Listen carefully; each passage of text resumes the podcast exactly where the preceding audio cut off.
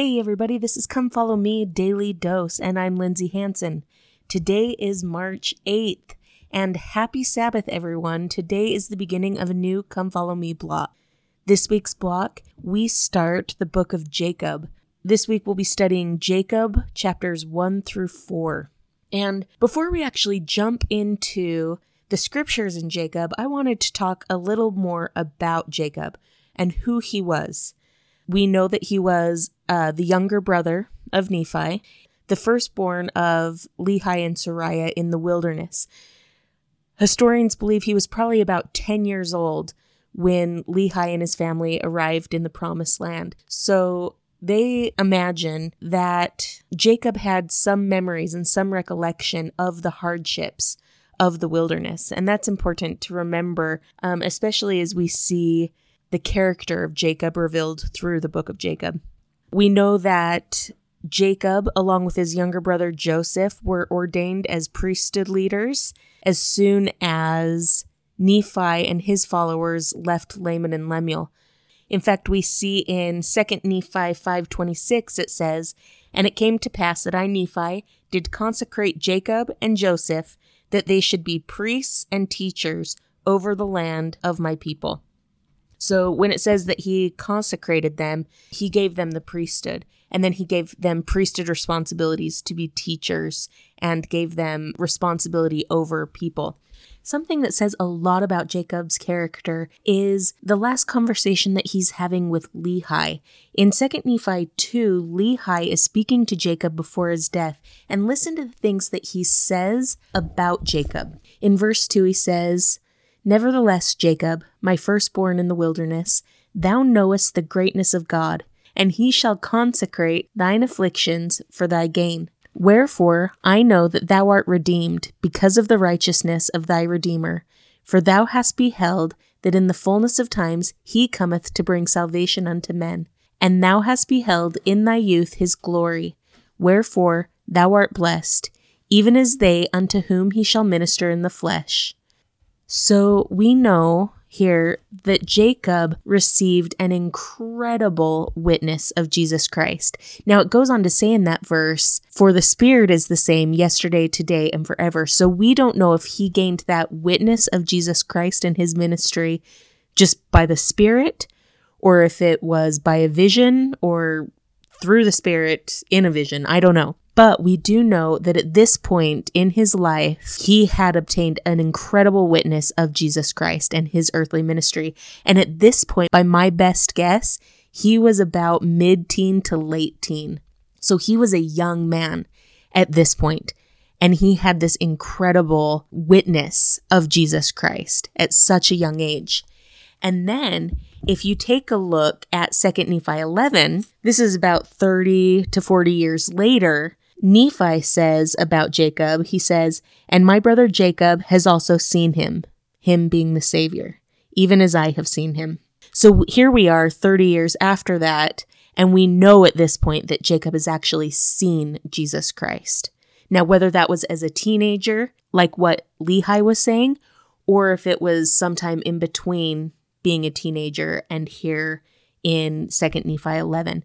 But either way, we know that from a very young age, Jacob had a witness of Jesus Christ and a very special, different kind of witness of Jesus Christ. And I think that that says a lot about the kind of person Jacob was.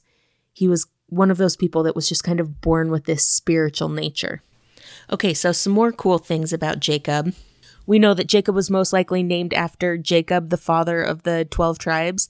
And if my voice felt a little more up to par, I would sing, you know, Jacob and Sons from from Joseph and the Amazing Technicolor Dreamcoat, but nobody wants to hear that.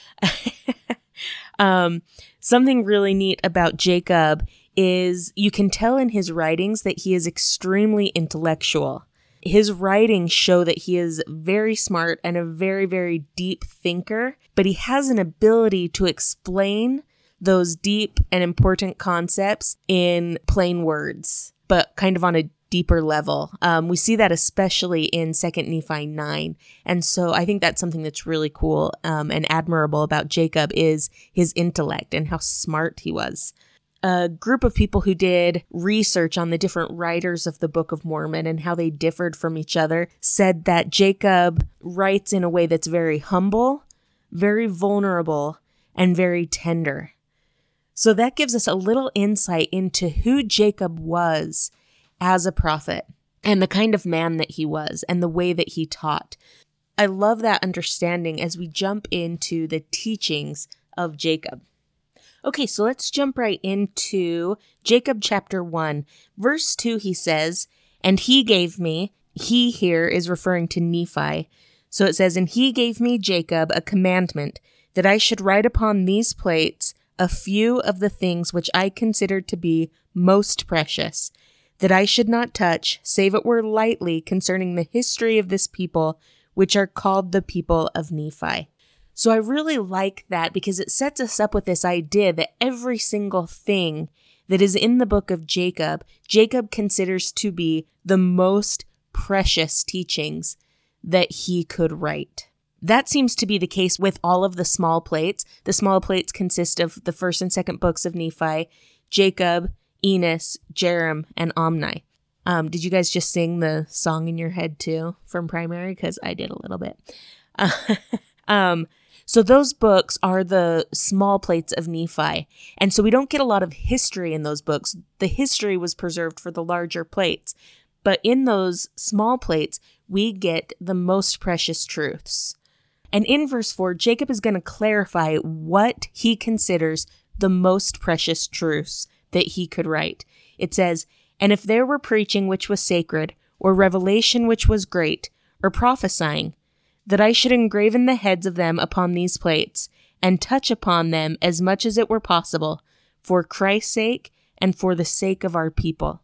So Jacob's goal is to write down the sacred preaching, the great revelations, and the prophesying that happened while he had these plates. So keep that in mind as you read. I love the last part of that verse where it says that he would engraven those things upon the plates for Christ's sake and for the sake of his people. Now, it took me a second. I had to think about that for a while. Why would writing these things in this book be for Christ's sake? And then I thought of the scripture in Moses 139, classic scripture where it says, For behold, this is my work and my glory to bring to pass the immortality and eternal life of man. So if Christ's work and his glory is to help save us and to help bring to pass our immortality, then the work that Jacob was doing in writing the revelations, the preachings, and the prophesying, and teaching us of Christ furthers Christ's work. And so, for Christ's sake, they wrote the preaching, the prophesying, and the revelations. But more importantly, those things were written down for our sake so that we could learn of Christ, so that we could understand the prophecies, and so that we could have the great preaching that was done in Jacob's day. Because truly, that is the great desire of all these Book of Mormon prophets.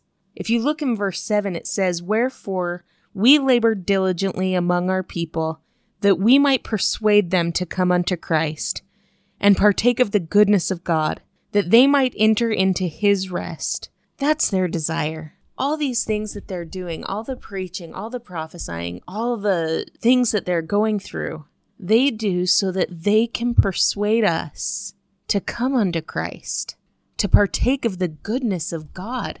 The goodness of God meaning his great blessings that he has prepared for those who will obey him, and to enter into his rest which, yes, that rest comes after this life when we can be with Him again, but also it's the rest that we can obtain in this life when we're obedient to God's commandments. Because I testify, life is so much easier when we keep the commandments of God. So much easier. We can find rest in this life as we obey, and we have that peace of consciousness and that peace of mind and the spirit of comfort that comes through righteousness and worthiness.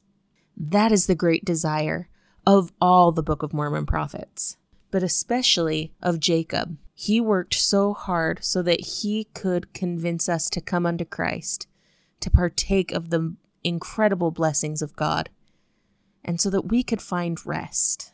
Tomorrow, we're going to talk a little more about Jacob 1 and what Jacob can teach us about leading inside the church and in the gospel. I'm excited to study that a little more with you tomorrow. Thank you so much for listening, you guys. I'm truly so humbled by your kind words and kind comments about this podcast. Thank you so much for listening. This is Come Follow Me Daily Dose, and I'm Lindsay Hanson.